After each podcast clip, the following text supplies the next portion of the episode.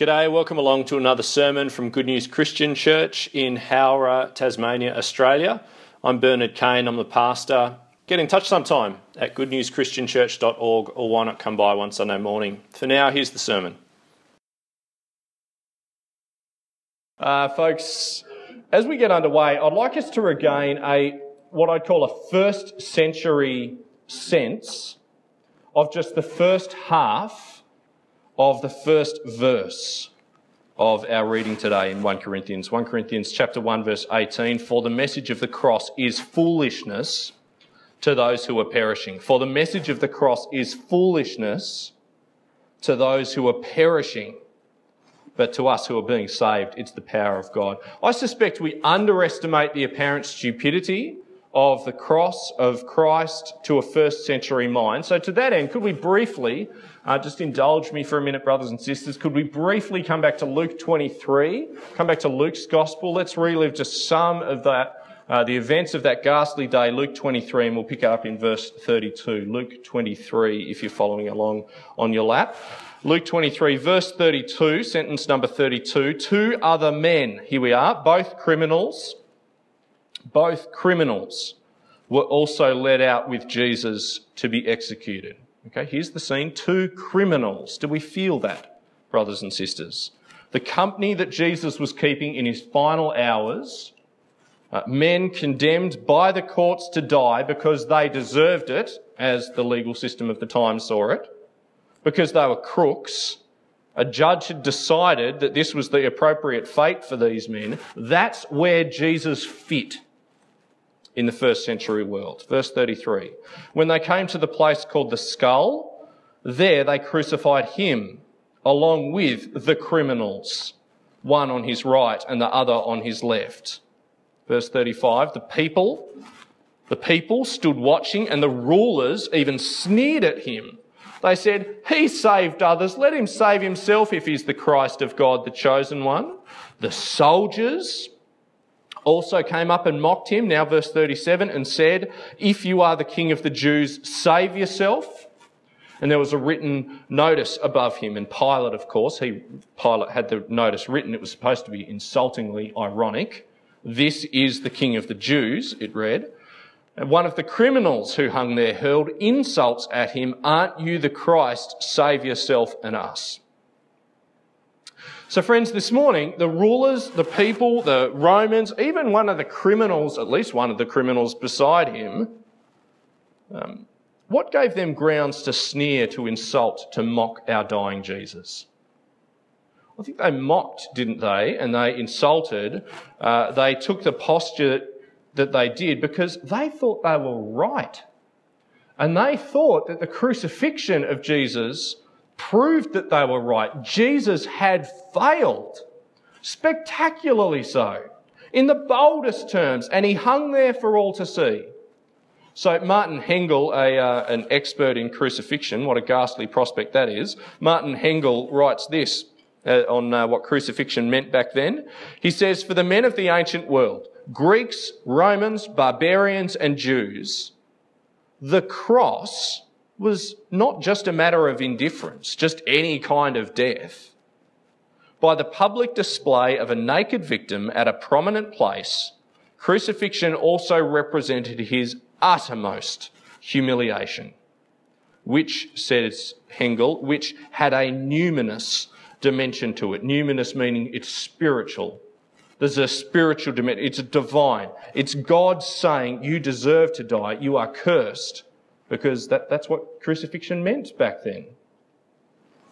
In fact, doesn't it say in Deuteronomy 21, anyone who is hung on a tree is under God's curse? Well, I put it to you, brothers and sisters, that they sneered and they mocked and they ridiculed Jesus as he hung. Why? Because for all of the upset that he had caused, all of the ruckus that his teaching had made, all of the buzz that his miracles had generated over the years, all of the open challenges and his witty little comebacks, he had failed. And the crucifixion said so. But today, brothers and sisters, I put it to you today that while our culture might not see God's cursing hand in crucifixion, like it did for them, I put it to you that today that there remains still a fundamental reason why our world counts Jesus a failure and a loser and a has-been. There's a fundamental reason that is still here today that it will count you and I and every believer the world over a dork and more than a little unhinged and a loser. And believe it or not, if you're not a Christian here today or you're not quite sure, I'll put it to you that reason turns out to be the very reason that you need to stand against the tide and line up with Jesus and become a Christian this morning. Can I lead us in prayer as we turn to 1 Corinthians? Let's pray. Now, Father God in heaven, just occasionally we look back at the horror of the cross and we really are disgusted by the human behaviour that we find there. We find smug men indulging in vindictive mocking and ridicule, and it saddens us, it troubles us, it appalls us. But much more often, Father, our eyes aren't on that scene at all. Much more often, our eyes are on our own little lives and what it means to stand with Jesus here and now, which seems, yes, different on so many fronts, a different prospect altogether, thankfully, than it did back then. But God in heaven, please help us to discern today both the inner logic of your saving plan. Why would you save us that way by a crucified Christ? And also, yes, the inner logic, but also the proper shape of our Christian life in this world.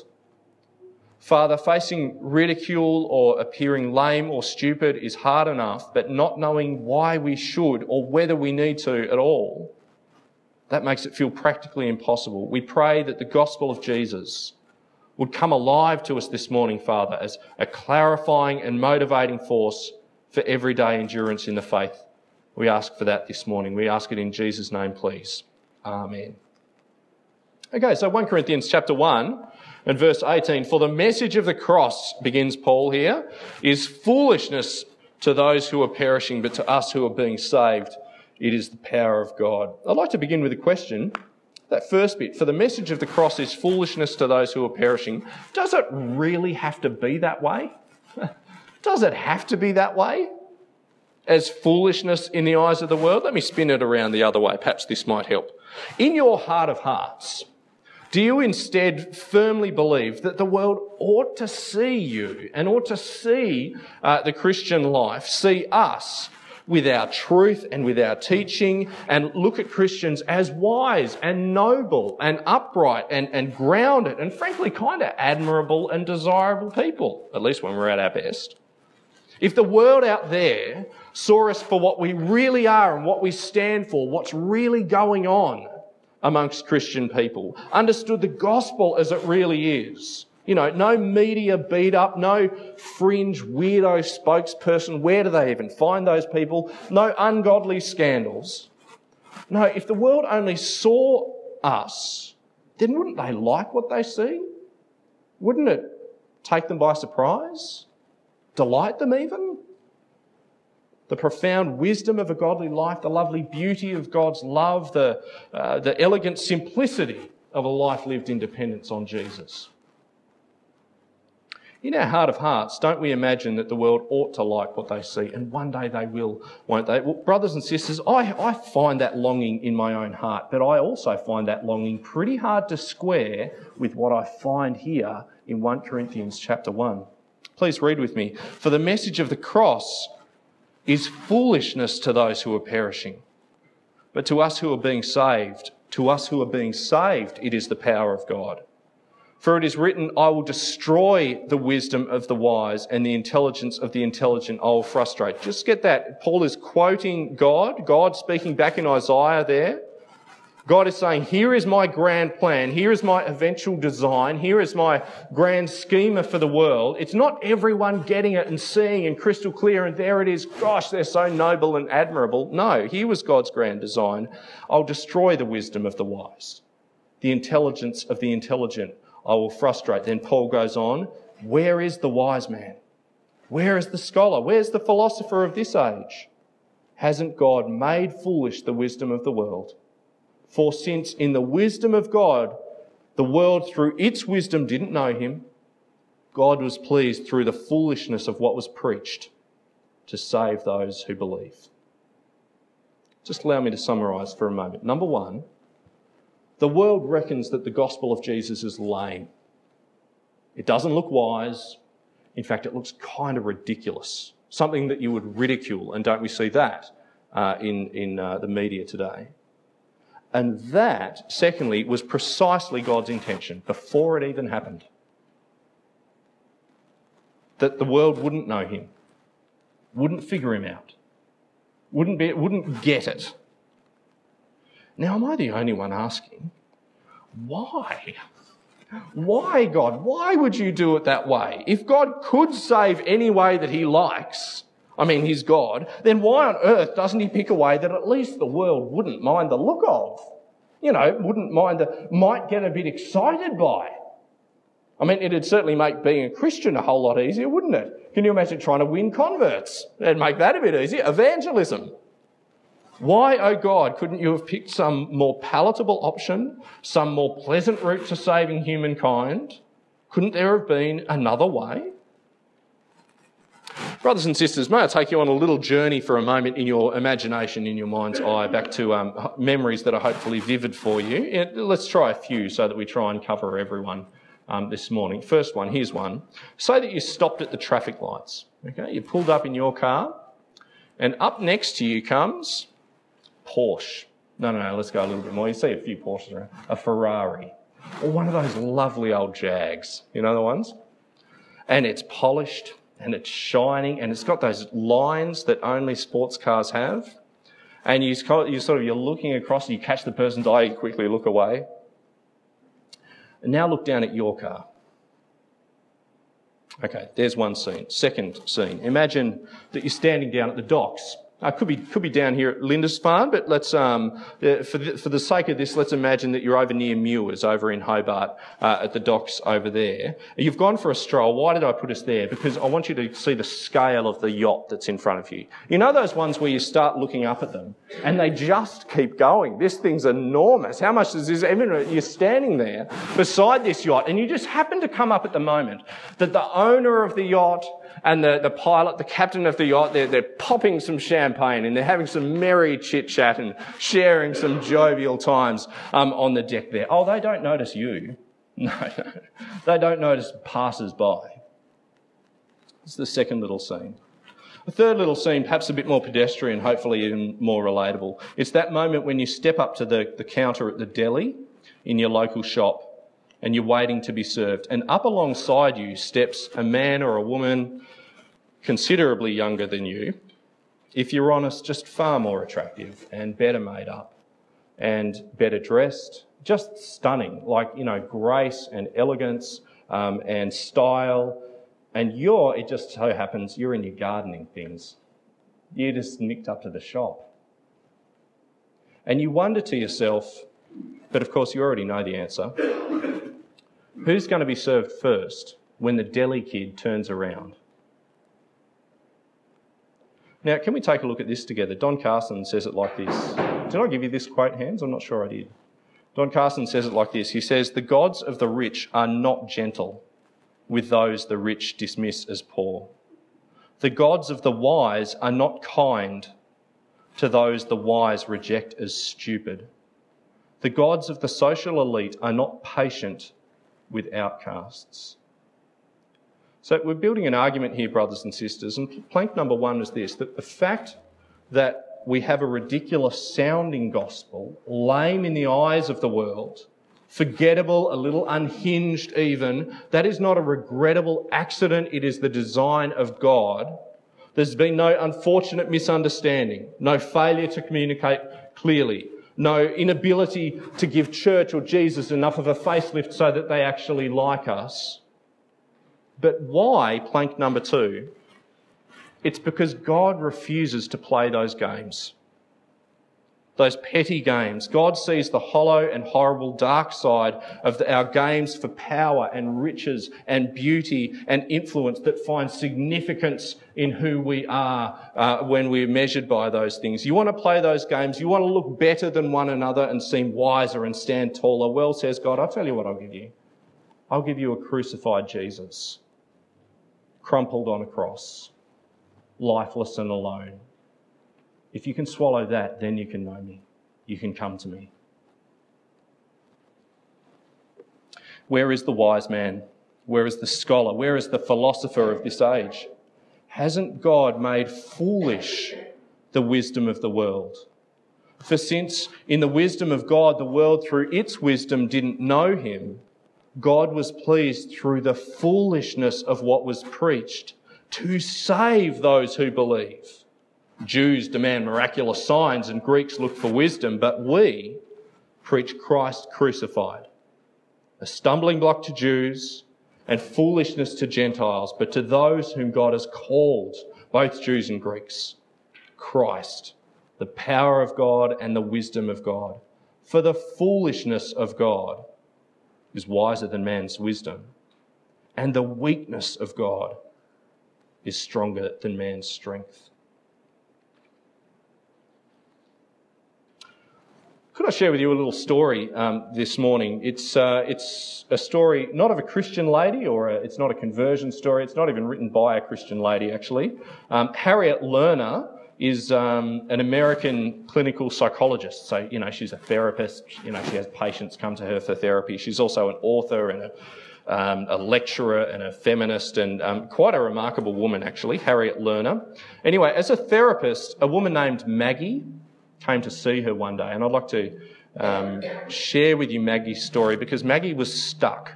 She was stuck in a way that I suspect we can relate to.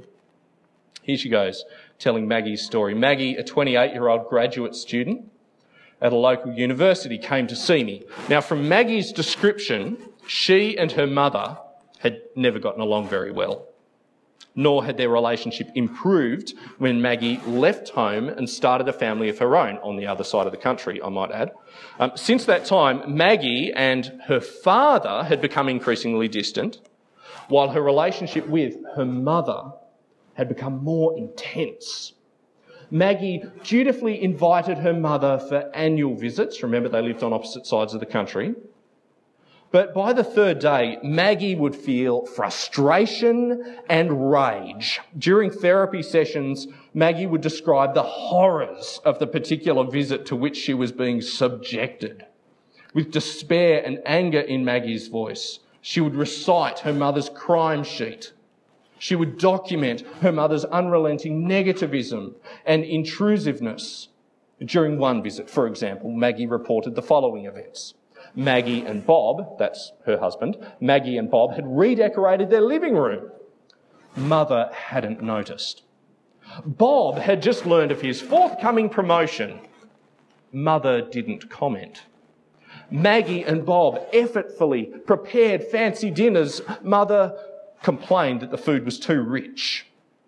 To top it all off, Mother lectured Maggie about her messy kitchen and criticised her management of money. And when Maggie announced that she was 3 months pregnant, Mother replied, "How will you deal with a child when you can hardly make time to clean your house?" About all this, Maggie had said nothing, except for a few sarcastic comments and one enormous blow-up to mark the day of her mother's departure. When I asked Maggie about her silences, she provided countless justifications for her failure to speak up. Among them were, "I could never say that. My mother can't hear. It would only make things worse. I've tried it 100 times and it doesn't work. The situation is hopeless. It would kill my mother if I said that. No, it's just not important enough to me anymore. You just don't know my mother."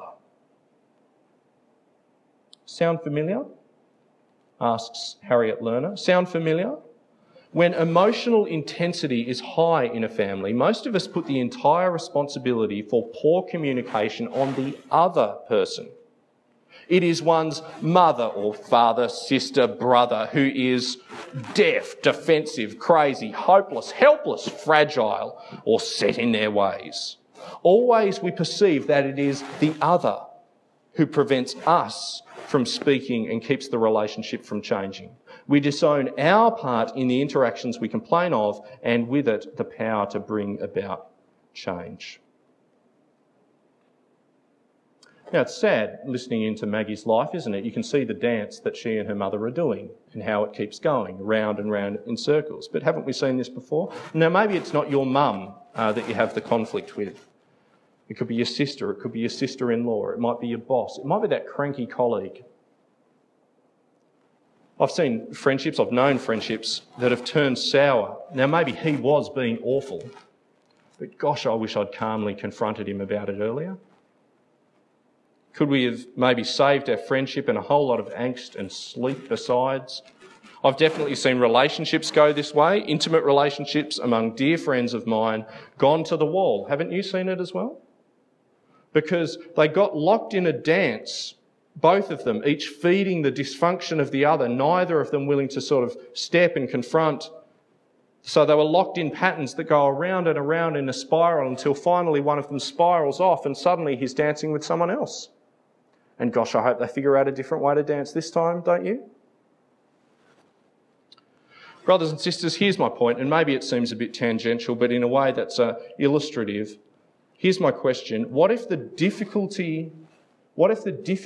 dance that you've been doing with God in your life,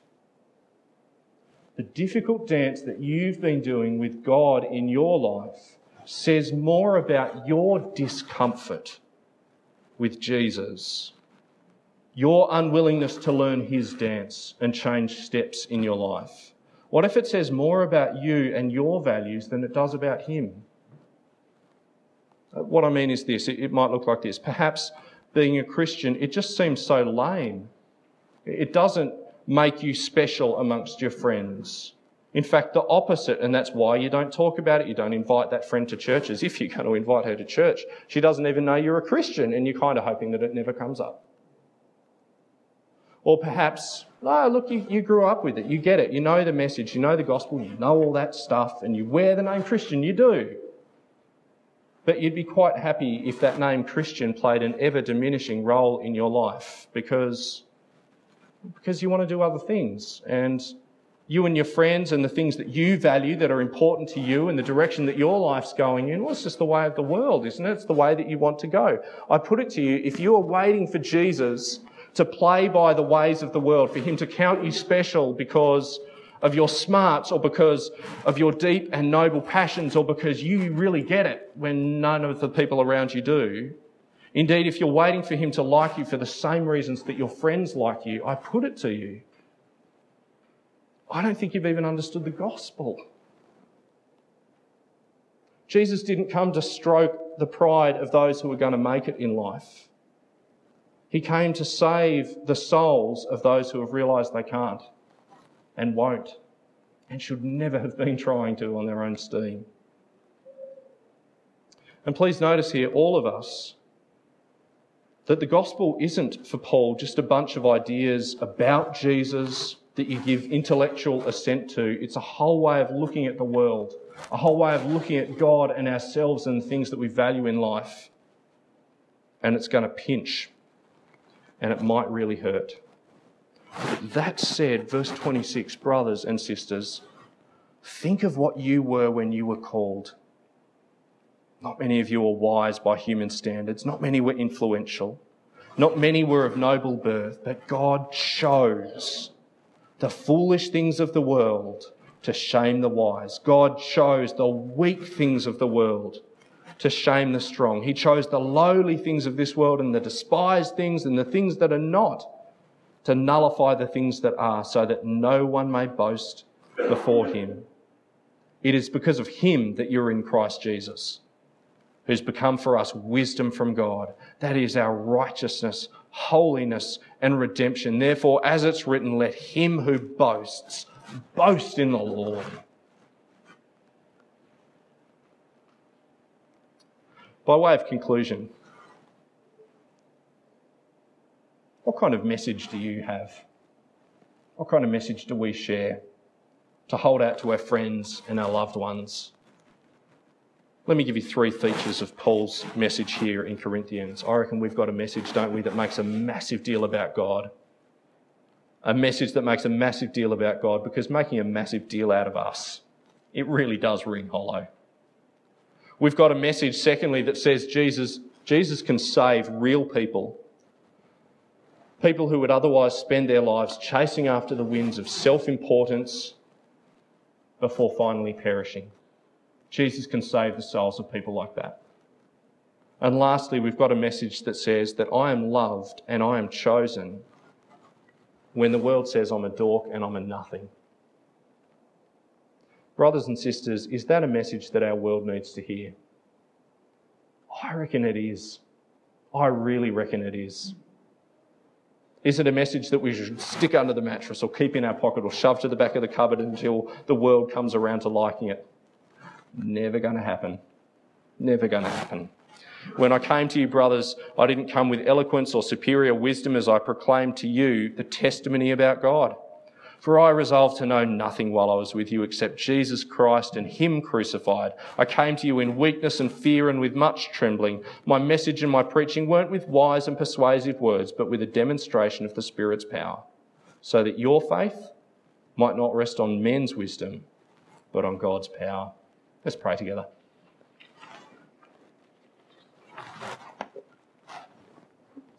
Great God in heaven, we wouldn't have done it your way. We'd never have thunk it. Left to ourselves, we'd do something spectacular. But God, then our message would only pander to our self-absorbed lusts and pride and desire for attention. Thank you that in Jesus, if we have nothing else, we have a Saviour who points us to our God instead of a salve that just calms our nerves for these few short years. So God, we pray for endurance and perseverance, but we ask that we'd learn to stick at your mission in this world, not in a way that hardens us and embitters us and turns us against the world, inward and crumbling, but God, make our hearts tender. Give us Paul's eager generosity to speak and live and proclaim values that clash with the world, but out of love for it. Lord God, rescue and save those who are perishing, please, even amongst us and among our loved ones and children and siblings and parents. But Father, we pray too, may they see in us a life lived dancing a different dance. May they see gospel values in action. And by your Spirit, give them the grace to see that dance as beautiful and lovely. May they with us learn to boast of our Saviour who turns lives upside down, and we are so much the better for it. We pray it in Jesus' name. Amen.